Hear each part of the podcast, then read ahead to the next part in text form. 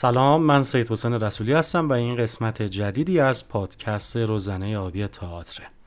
من به همراه احسان زیدالعالم و محمد حسن خدایی در یک کافه نشستیم و نمایش مکبث به کارگردانی علی کوزهگر رو نقد و بررسی کردیم. این نمایش در اردیبهشت 1401 در تالار مولوی روی صحنه رفته. ما بحثمون رو با صحبت‌های محمد حسن خدایی شروع می‌کنیم. با ما همراه باشید.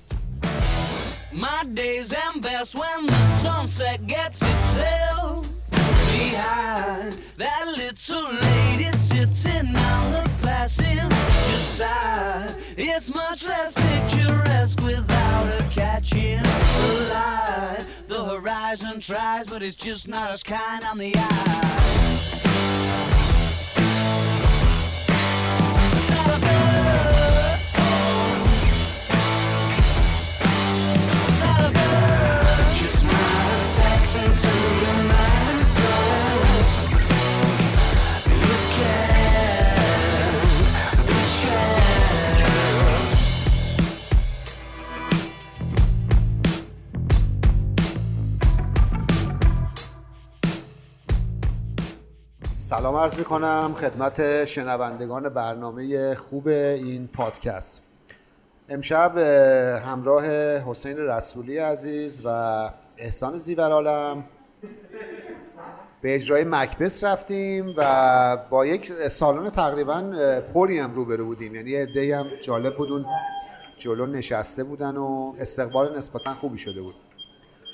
اجرا 50 دقیقه بود با 3 تا بازیگر. فکر می‌کنم یکی از بازیگران مرد بود که قرار بود مکبث رو اجرا کنه. 2 تا هم شخصیت زن داشت که احتمالاً یکیشون لیدی مکبث بود، اون یکی رو واقعا من متوجه نشدم. اکاته یه شخصیت شاید به نظر میاد اسطوره‌ایه یا قسمتی از داستان هست دیگه، اون زن در واقع خدایگونه است که با مکبث صحبت می‌کنه. بسیار عالی. چون به هر حال یه مقدارم از نمایش شکسپیر ما دور هستیم، باید دوباره به هر حال بازخوانی بکنیم دیگه. من یه مقدار به خود اجرا میپردازم. فکر میکنم ایده ای که آقای علی کوزهگر از طریق اجراش داشت تقریبا دنبال میکرد، یعنی سیاست اجراییش یک جورایی مربوط میشد به اون تصمیم خود مکبث در شبی که قراره اون جنایت رو صورت بده و این رو از طریق نوعی به تعویق انداختن و تقریباً طولانی کردن اون زمانی که اون شب قرار بود به صبح برسه و این تصمیم گرفته بشه، اون رو از این طریق داشت انجام میداد.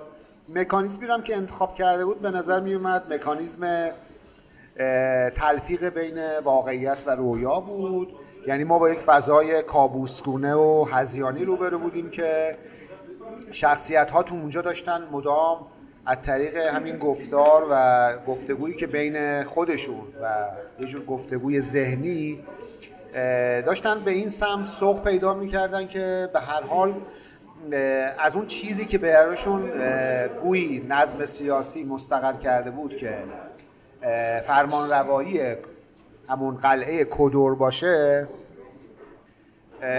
می‌خواستن که یک اون قلمرویی که به نظرشون کم می اومد و آنچنان نبود رو تبدیل کنن به یک جور گرفتن کلیت آن اسکاتلند، یعنی قلمرو رو یک جورهایی گسترش بدن و این قضیه بجز نوعی تخطی نسبت به اون فرمانی که بود و اون قراری که قرار بود اتفاق بیفته صورت نمی گرفت و اون کشتن خود دانکن بود، کسی که به نظر می اومد فرمانروای اسکاتلند و قراره که از طریق همین از بین بردنش این مانع به نوعی کنار گذاشته بشه.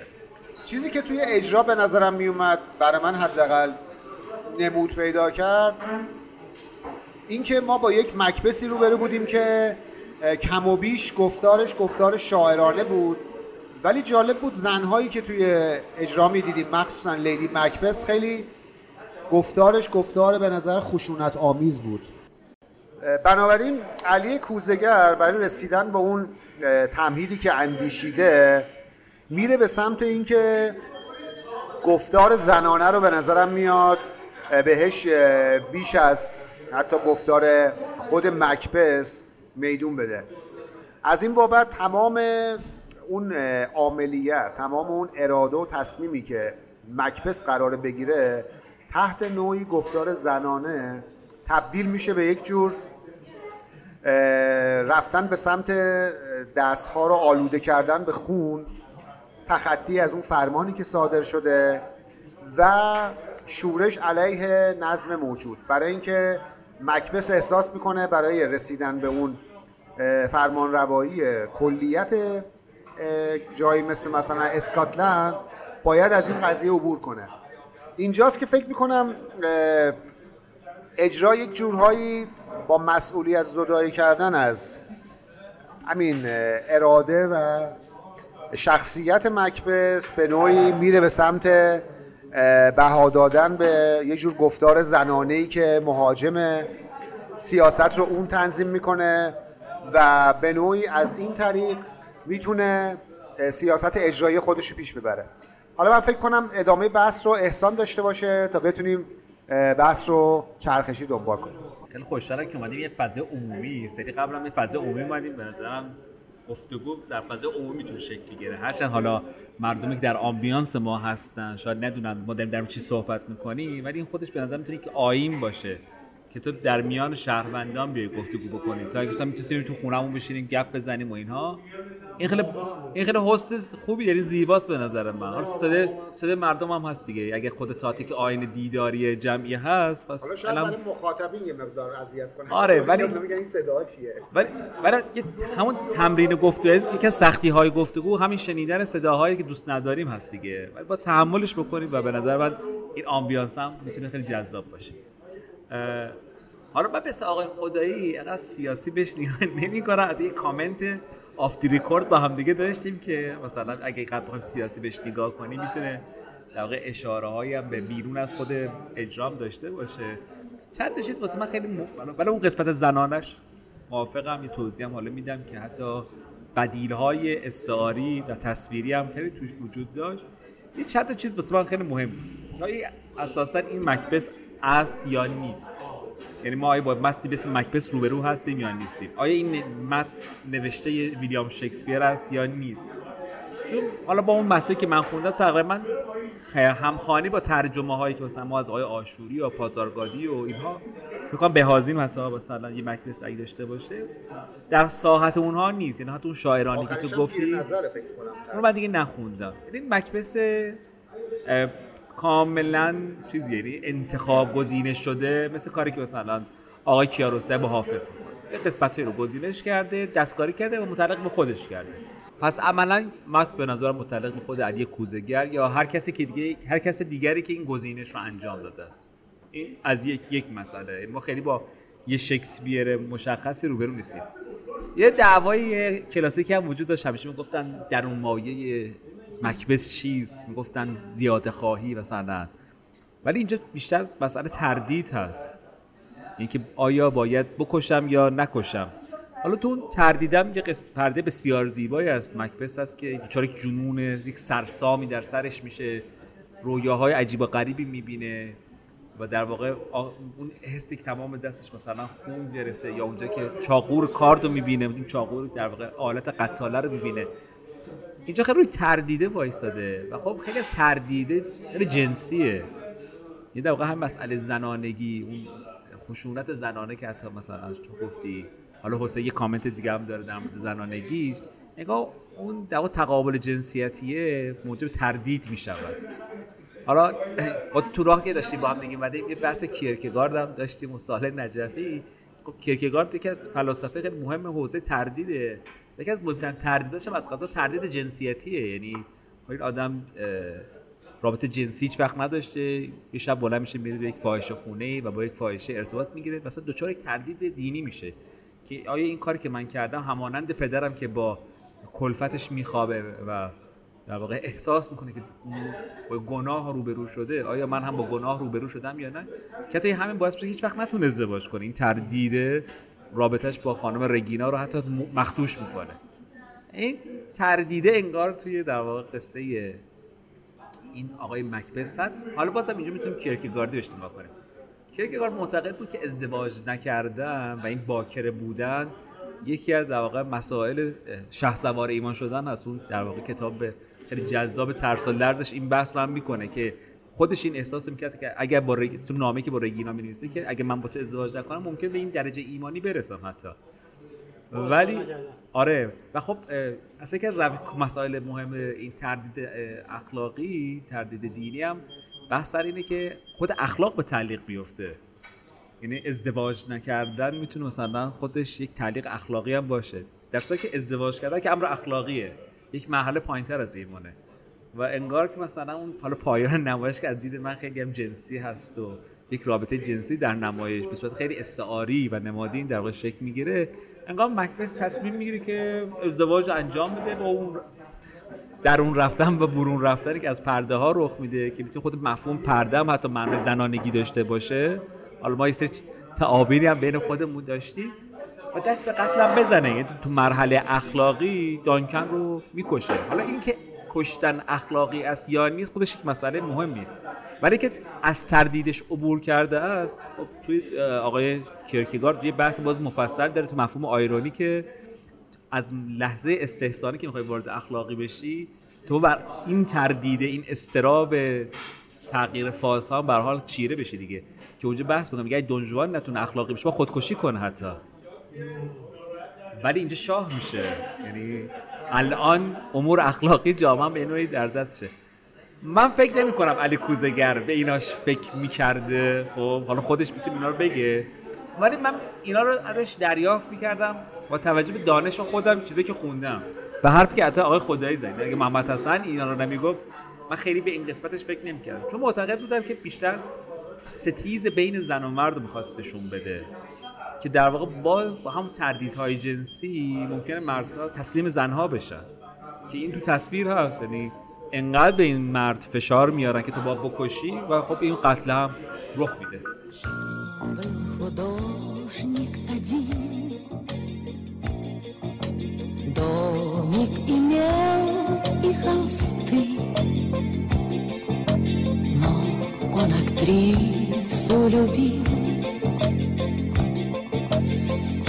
Что любил цветы,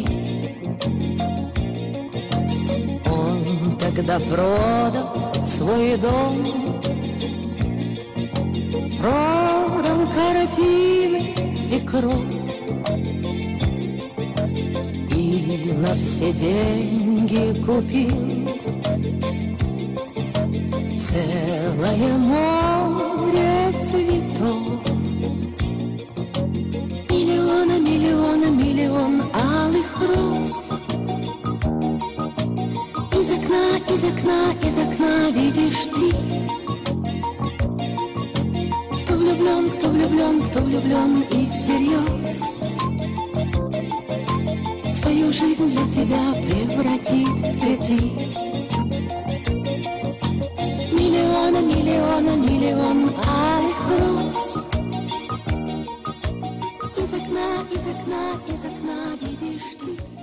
خب مرسی از احسان عزیز. من فقط اجازه بدید اولش توضیح راجع به نقد بدم. دوستان شاید برخی از شنونده ها خب شاید ندونم ما متاسفانه تئاترمون حرفه‌ای نیست و هنوز خب با نقد و فضای نقد آشنا نیستن خیلیا.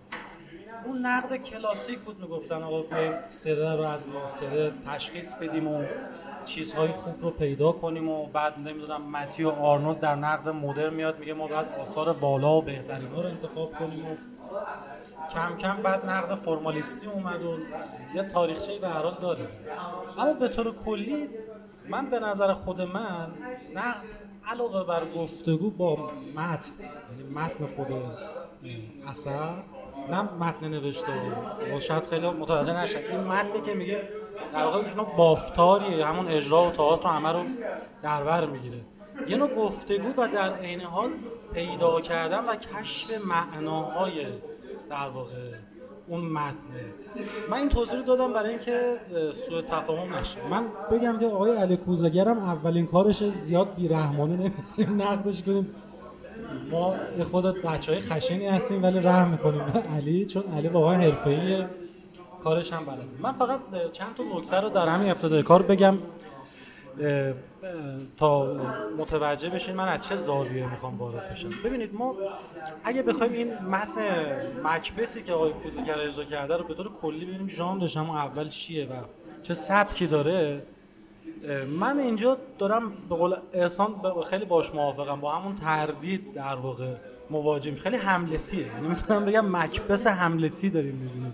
من اینجا مکبث رو کاملا هملتی دارم میبینم، مکبث تعدیل رو داره و یک فضای کاملا ضد زن شدیدی تو کار دارم میبینم.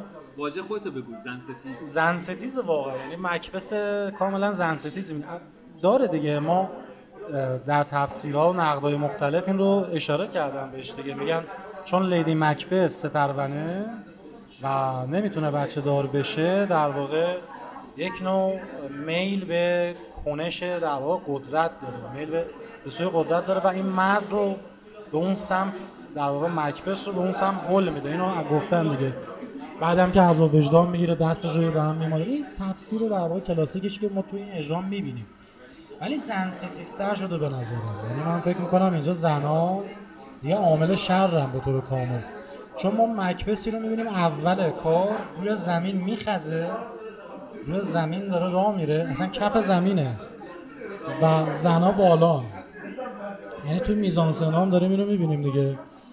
و کارم کاملا پست مدرنه، یعنی من اینم بگم که کار کاملا پست مدرنه، داره از ویدیو پروژکشن و ویدیو مپینگ داره استفاده میکنه. سه تا فکر میکنم پروژکشن داره اونجا، سه تا پرده گذاشته، تصاویر روی پرده ها میندازه و مکبث رو ما در کف زمین میبینیم، یعنی عین یک مار داره میخزه رو زمین، بعد بلند میشه و از همون ابتدا میگه من رویای تخت رو میبینم، رویای پادشاهی رو میبینم و اون زنان، دو زن هستن در کار، مدام این رو به سمت جنایت دارم حال میدم و خودش هم فیمیل نیست به جنایت دیگه، همون تفسیر کلاسیکه. اما چه چیزی در کار علی کوزهگر متمایز میکنه؟ ما بعد اینو بپرسیم چه چیزی اصلا به نظرتون متمایزش میکنه؟ ما توی این لحظه که داریم صحبت کاری جمعیت خیلی خوب اومدن بستنی بخورن با مزه است و محمد حسن خدایی رفت دنبال حامد اصغرزاده. اینم از خوبیای باز در بیرون میداره. علی کوزهگر ما عموما به عنوان یک طراح نور خیلی خوب میشناسیمش و خب با محمد مساوات مخصوصا مثلا آثاری که واسه اون طراحی کرده و خیلی های دیگه، با مهدی، با مصطفی کوشکی مثلا. خب علی واسه خودش یه مؤلف حوزه نور سن اندکی هم داره و خب داره رقابت میکنه با آدمایی که بزرگتر از خودش هستن و حالا ورود کرده به دنیای کارگردانی و به نظر من علی یک فاز نوعی از نورپردازی رو با کار خودش در واقع رقم زده. خیلی از میزانسن‌ها، خیلی از قاب‌ها، خیلی از تصاویر بدون نور بی‌معنی می‌شدن. چون نمی‌خوایم لو بدیم، فقط نمونه آخرش میگم، موقعی که نمایش به پایان میرسه هیچ تاجی بر سر آقای مکبث قرار نمیگیره، در صورتی که با یک ترکیب نور خیلی جذاب تبدیلش میکنه یک مثلث روی سر مکبث شکل میگیره روی پرده که حتی با پروژکشن هم اون نیست، یعنی فقط با نورپردازی این کار میکنه، اون صاحب یک تاج میشه که این تاج عظیم و عظیم‌تر میشه.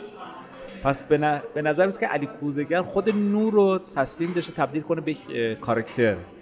حالا این موفق بوده یا نه این خودش یه بحثه، اینو من چون تخصص نورپردازی ندارم نمیتونم بگم.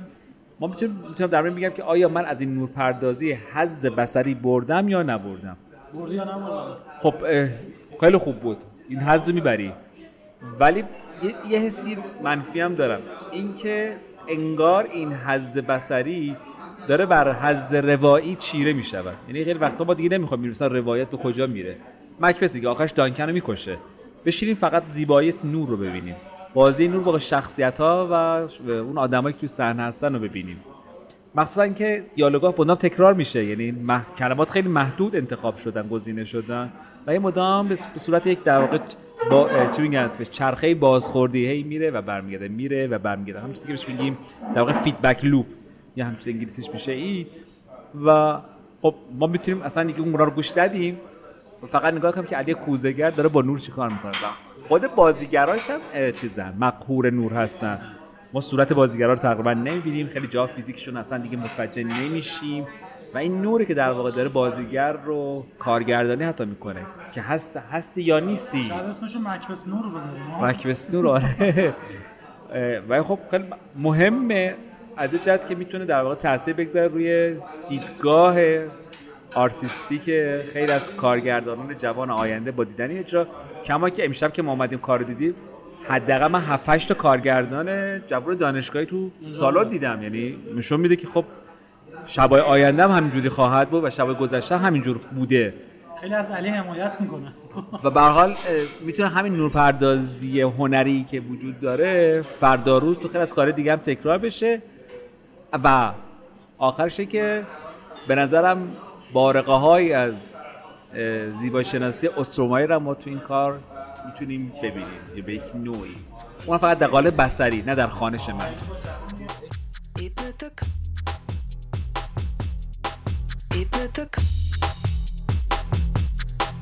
He put the coffee in the cup and with milk he filled it up. He added sugar and I never knew he liked it like that. He took his coat from the hook and his scarf and his hat, and he put down the key and said I won't be needing that. And he turned and smiled as if that explained it all, and he walked down the hall and he opened the door and said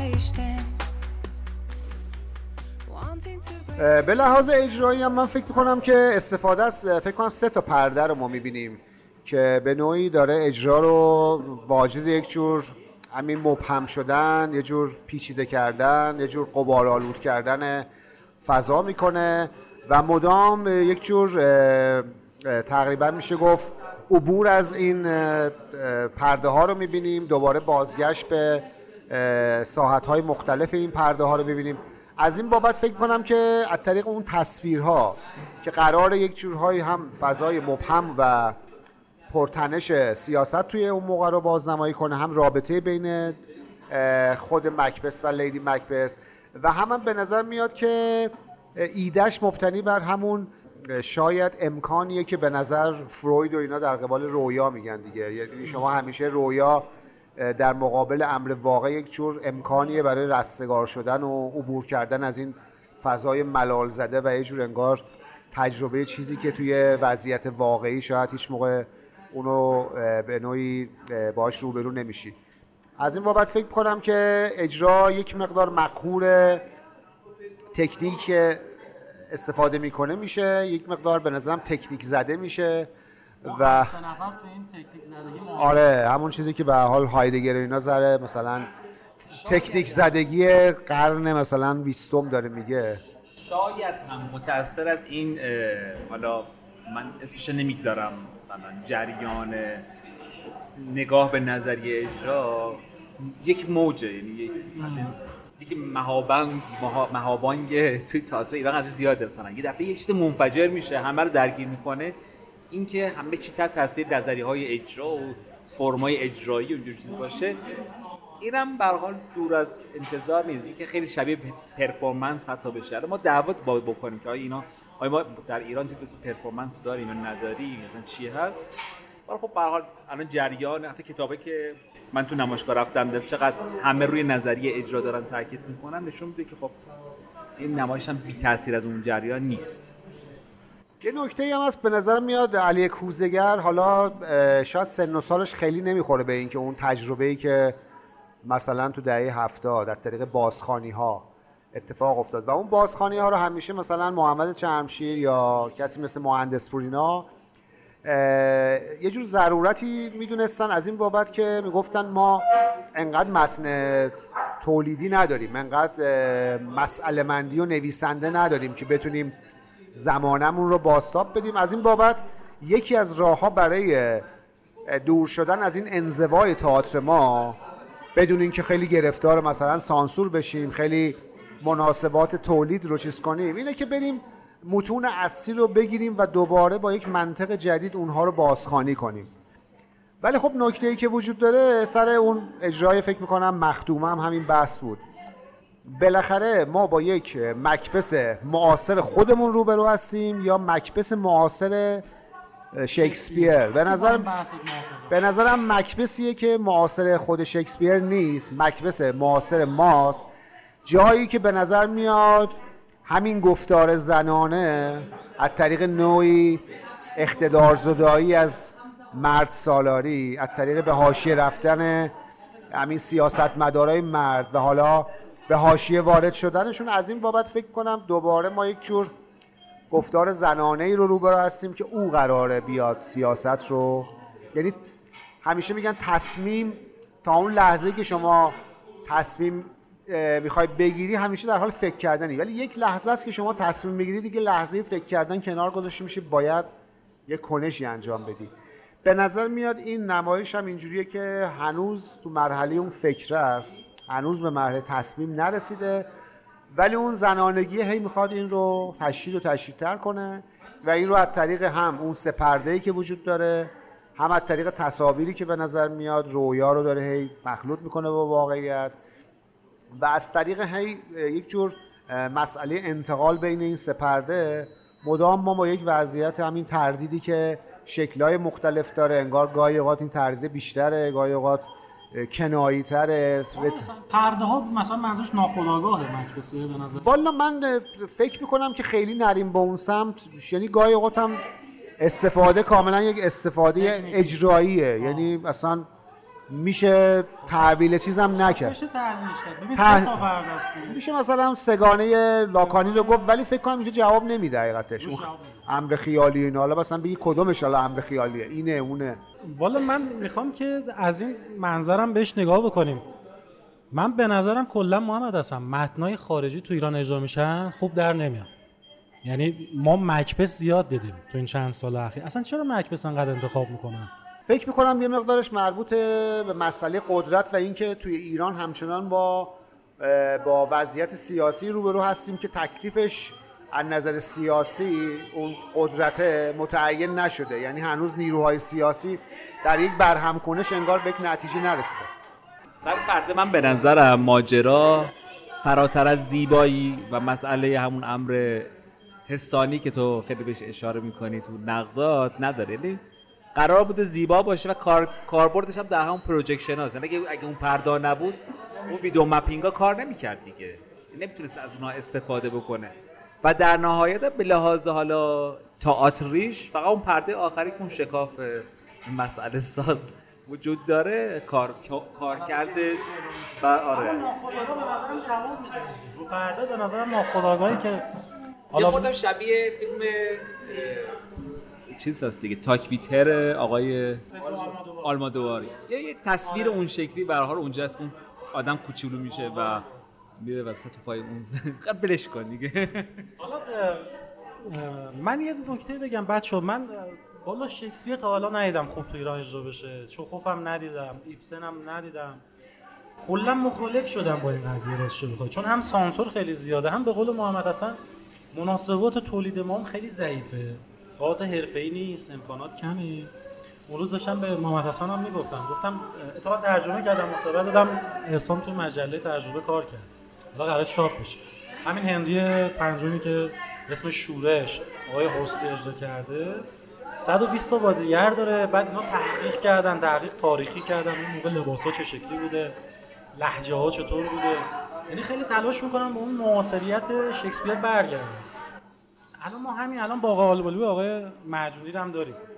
من به نظرم اصلا نمیتونم اون فضای نمایش رو در بیارم، چون این نمایش ها زیرمت دارم، پیرنگ های متفاوتی دارم، میخوام بحثم رو در واقع اینجوری جمع کنم. من به نظرم این متن یه مشکلی که دارن دراماتورژی اکنونیت هم ندارن. تنها چیزی که من از نظرم اکنونیت توش میبینم اصلا تکنیک و فرمه، یعنی از تئاتر معاصر داره استفاده میکنه، یعنی تکنیک‌های جدید و شیوه‌های جدید اجرایی داره استفاده می‌کنه، ولی به قول احسان خیلی در اجرا مونده و من حتی در بازی‌ها خیلی حالت عروسکی داشت. اصلا به احسان گفتم این شبیه تئاتر عروسکی شده، انگار من دارم شاید یه کارهای شبیه آقای بهروز غریب‌پور رو دارم می‌بینم، اون مدل تئاتری که آقای غریب‌پور اجرا می‌کنه، اپرا عروسکی، خیلی شبیه اون بود چون قاب در قاب بود، بازیگرا شبیه عروسک وایساده بودن و موسیقی مدام پخش می‌شد و خیلی در بند اجرا بود و من به نظرم متن لت و پار شد. یعنی متن مکبث حرفای زیادی برای گفتن داره ولی تو این متن نیست. ببینید من به نظرم اونجایی که شب دانکن میره خونه مکبث خیلی مهمه. تو فیلمی هم که آقای پولانسکی فکر کنم ساخته اونجا خیلی روش تاکید میشه که من به نظرم روی رابرت بالت هم خیلی تاثیر گذاشته، روی مردی در تمام فصول. اصلا رد پای مکبث و فضای مکبثی رو کاملا ما توی اون نمایشنامه مردی در تمام فصول داریم میبینیم. بعد یه مطلبی من میخوندم راجع به اینکه چرا در اروپای شرقی در دهه 1960 تعداد زیادی ریچارد سوم اجرا شده بود. نوشته بودن که نمیدونم کدوم کتاب بود اینو نوشته که تاکید کرده بود فضا انقدر سیاسی شده بود کارگردانا ناخودآگاه میرفتن سمت ریچارد سوم. من فکر میکنم علی کوزهگر بیشتر به خاطر تکنیک رفته سمت مکبث، یه چیزایی تو ذهنش بوده که میتونسته تو مکبث پیاده کنه. ببینیم اصلا یه حرفی داره.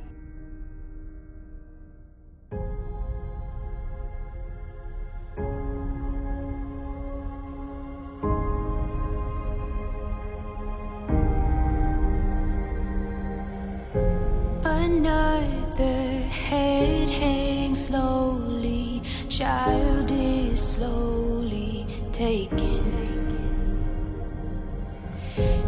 The violence caused such silence. Who are we mistaking? But you see, it's not me, it's not my family. In your head, in your head, they are fighting with their tanks and their bombs and their bombs and their guns. In your head,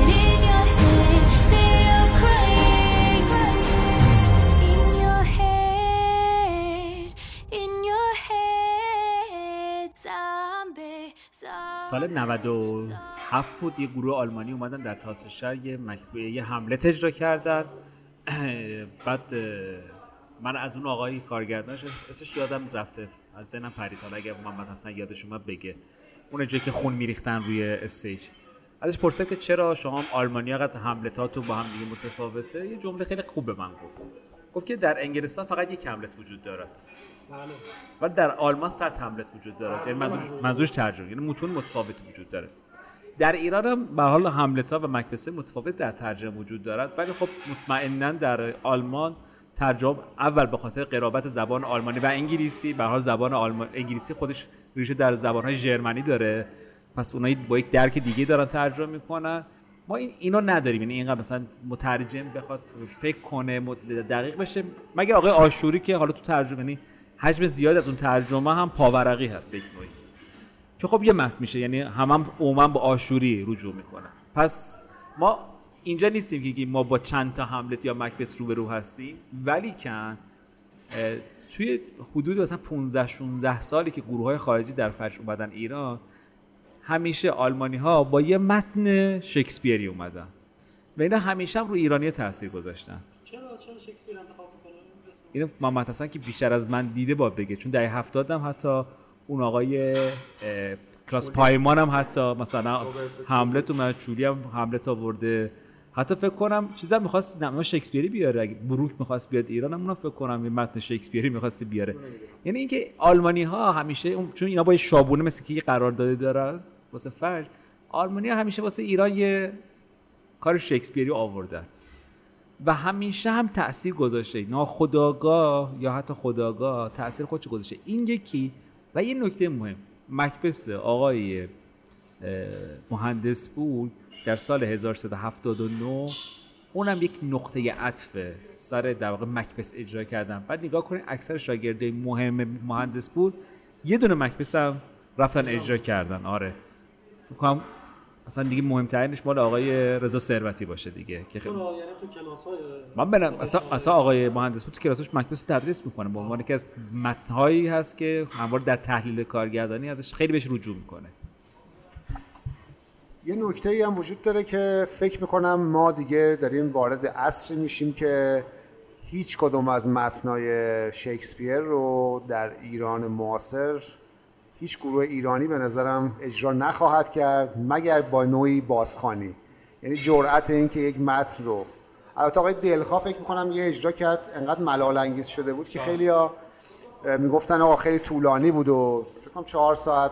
خانم بهاره رهنما بازی درخشانی داشتن. بله، نکته تو اینه که من فکر کنم ما وارد عصری شدیم که به قول دوستان این شتابگرایی همین عصر سرمایه‌داری متأخر اصلا دیگه اجازه این رو نمیده که حالا متنا به اون شکلیه که به شکل موزه‌ای مثلا حالا بیایم شکسپیر رو کاملا اونجوری، و اینجاست که به نظر میاد دراماتورژی میاد وسط و خب به نظر میاد کسایی مثل مثلا علی کوزهگر و اینا عمدتاً تجربه زیست دانششون و خیلی از چیزها اصلا اجازه نمیده بیش از این چیزی که ما میبینیم ما با اثری مثلا متفاوت و یه جور اضافه کردن اون ظرفیت هایی که توی شکسپیر هست مواجه بشیم. به خاطر همین من فکر میکنم که یک جور آسیب شناسی اجرا کردن متونی که خودشون خود بسندن تاریخ تئاتر رو به حال شکل دادن و اجرایی هم دارن و یک سبقه به حال گنده‌ای دارن. همین امسال هم خب به یک مکبث دوباره فکر کنم ساخته شد، آقای مکدوناغ فکر کنم ساخت، یا کی بود احسان؟ مکبثی که امسال ساخته شد آقای کوئن، آها برادران کوئن ظاهرا. خب خیلی هم اون فضای انتزاعی رو در آورده بود و خب میخوام بگم که ما در تدارک تئاتر ما شاید تنها کسی که من مثلا میتونم بگم شاید اون جدیت رو داشته باشه مثلا یه آدمی مثل رضا ایراد باشه که بیاد مثلا واقعا 3 ساعت 4 ساعت مثلا شده مکبث اجرا کنه. آره وگرنه بقیه افراد فکر میکنم نه این شکسپیر نداره، اون بیشتر روی اساطیر رو تراژدی یونان. آره اینه که من فکر میکنم از این بابت‌ها ما باید یک مقدارم به قول دوستان همین می 68 واقع بین باشیم، ناممکن رو طلب کنیم ولی ناممکنی هیچ موقع تو ایران به نتیجه نمیرسه. در صورت فکر کنم این بحث گشوده است، بحث خیلی دامنه داریه و بدون نگاه به همون تلاشی که دهه 70 آقای چرمشیر و دوستانی مثل ایشون شروع کردن اصلا این بحث یه مقدار ابتر میمونه. من فقط یه نکته‌ای رو بگم، من یادمه که هم آقای ثروتی مکبثش اجرا کرد که هم جایزه جشنواره تئاتر دانشگاهی بهش دادن هم جایزه فجر دادن و خیلی هم اجرا شد و اینا. همون موقع آقای قطب‌الدین صادقی آقای دکتر یه مصاحبه کرد گفت که مکبث رو باید کامل اجرا کرد و این چقدر بده میان تیکه تیکه میکنن اجرا میکنن که آقای خدایی خوب میگه ناممکنه. سال 93 خود آقای صادقی یه مکبث اجرا کرد مثلا مکبث رو برد توی لیلی و جاش فقط قذافی گذاشت اینجوری و مکبث کامل اجرا نشد دیگه. فکر نکنم یک ساعت خورده بیشتر نبود. میکائیل شهرستانی هم بازی می‌کرد لباس ارتشی معاصر سازی کرده بود آقای صادقی هم خودش هم به نظر نتونست پس داستان بردی. 3 ساعت تو ایران تولید کردنش آسون نیست. ما مناسبات تولیدمون به نظرم به شکسپیر جواب نمیده، یعنی دوستان بهترین کاری که میکنن اینه که میرن سمت اصالت اجرا دیگه، یعنی بهترین و راحتترین و منطقی ترین و عقلانی ترین راه اینه که به سمت همین منطق اجرایی.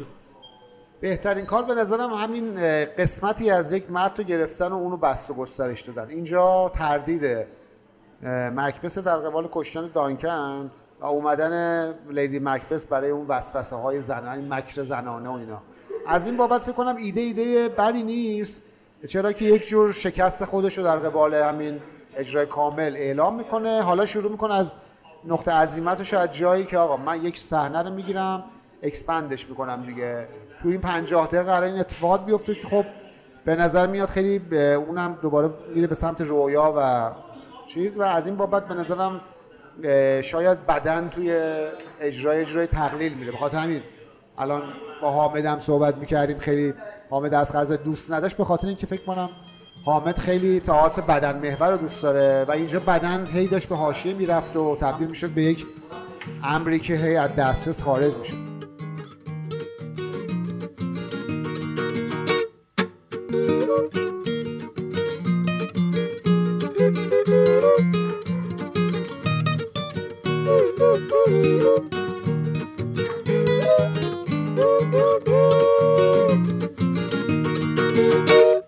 Danser la main nous donne du poisson, y a qu'à danser. Les femmes nous donnent des enfants, y a qu'à danser. Les étoiles nous guident dans l'océan, y a qu'à danser. Regardez passer le temps sur une île du Pacifique. La nuit leur donna deux enfants, un curieux et un sympathique. Qui écoutait passer le temps, le premier toujours en retard,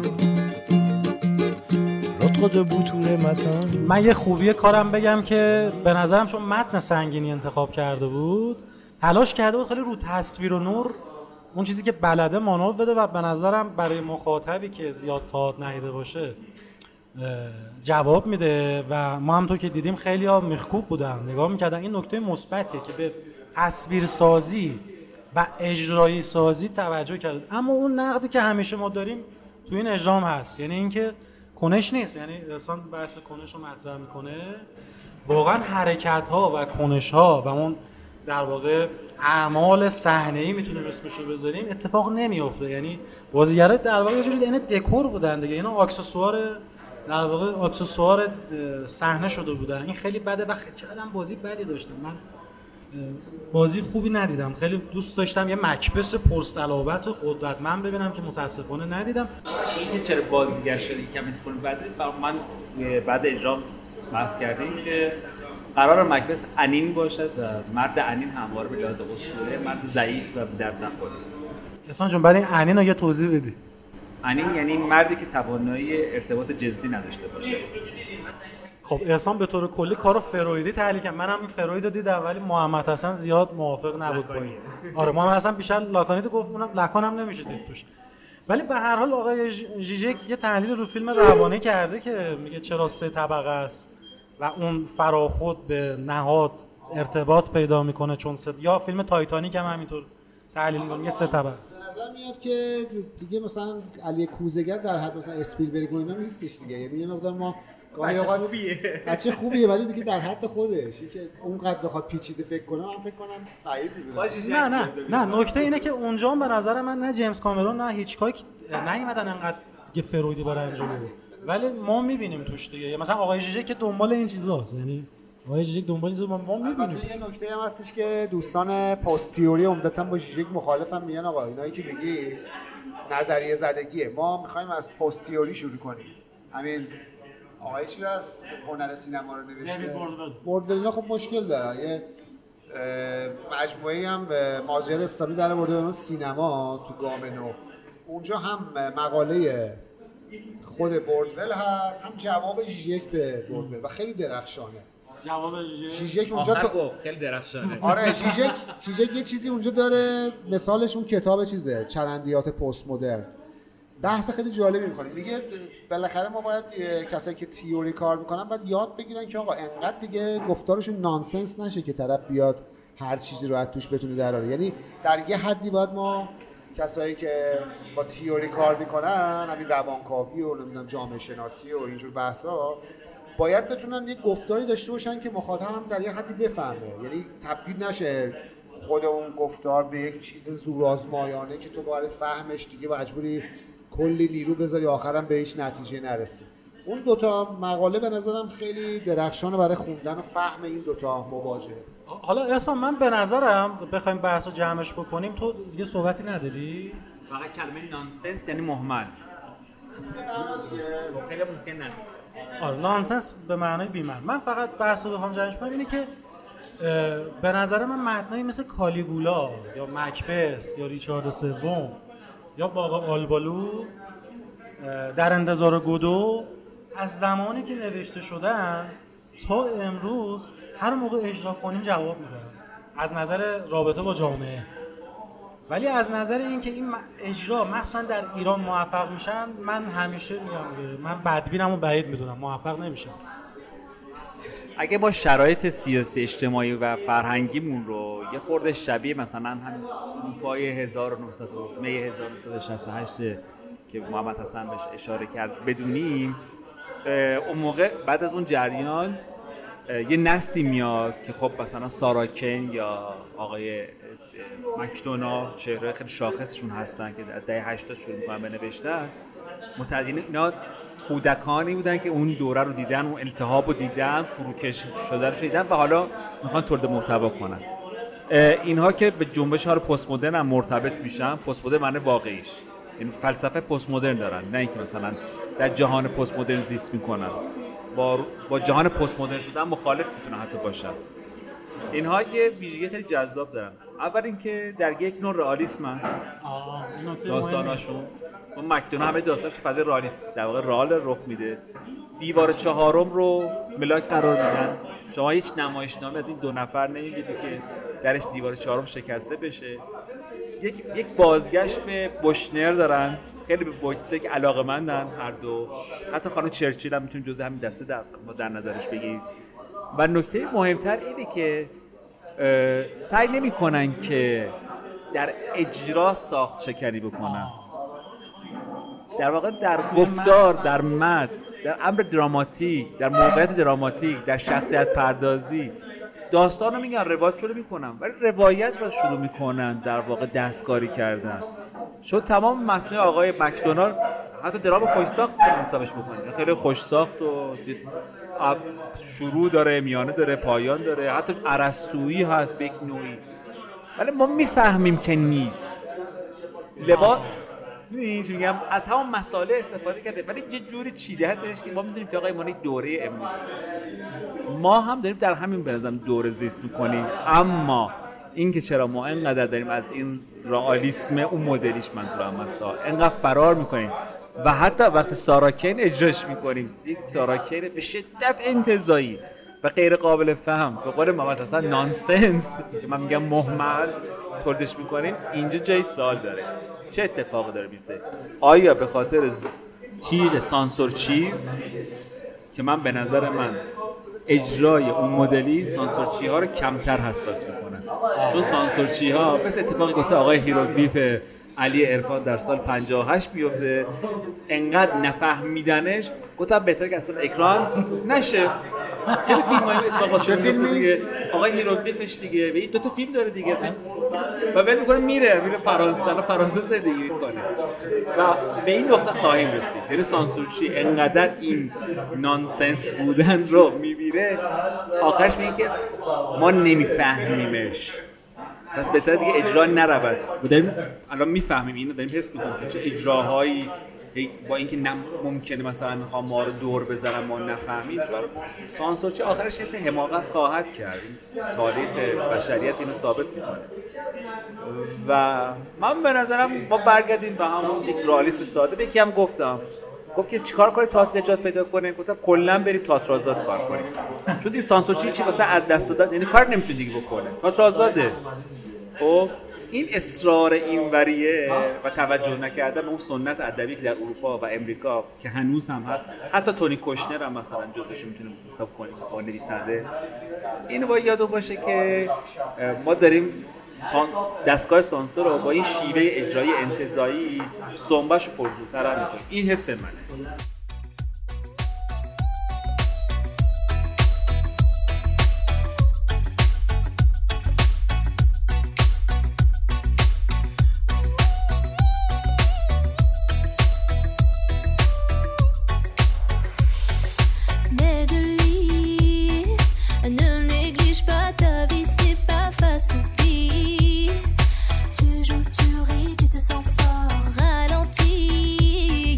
Prends le temps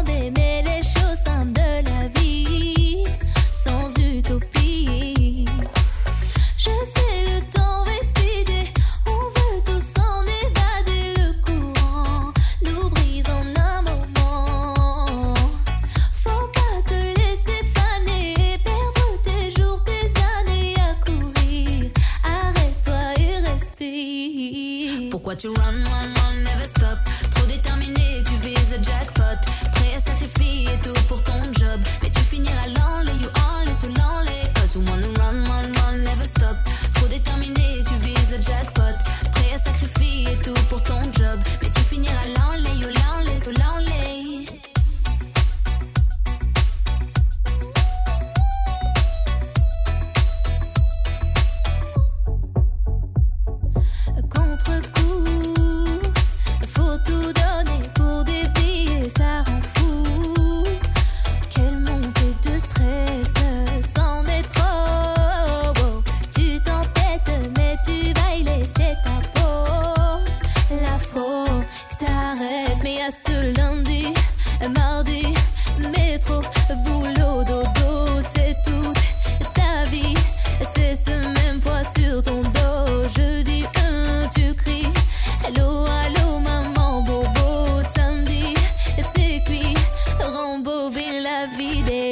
You run, run, run, never stop. Trop déterminé, tu vises le jackpot. Prêt à sacrifier tout pour ton job. Mais tu finiras l'enlé, you enlé, sous l'enlé. Cause you wanna run, run, run, never stop. Trop déterminé, tu vises le jackpot. Prêt à sacrifier tout pour ton job. Mais tu finiras l'enlé, you l'enlé, sous l'enlé. Je ferme les yeux et je m'imagine sur un nuage ou sur une île. Y'aurait ce que je veux et je serai tranquille. Je ferais les choses tout doucement. La vie aurait un goût sucré. Une chanson ou deux, un ukulélé. Pas de stress, je me laisserai aller au gré du vent. Pourquoi tu run, run, run, never stop? Trop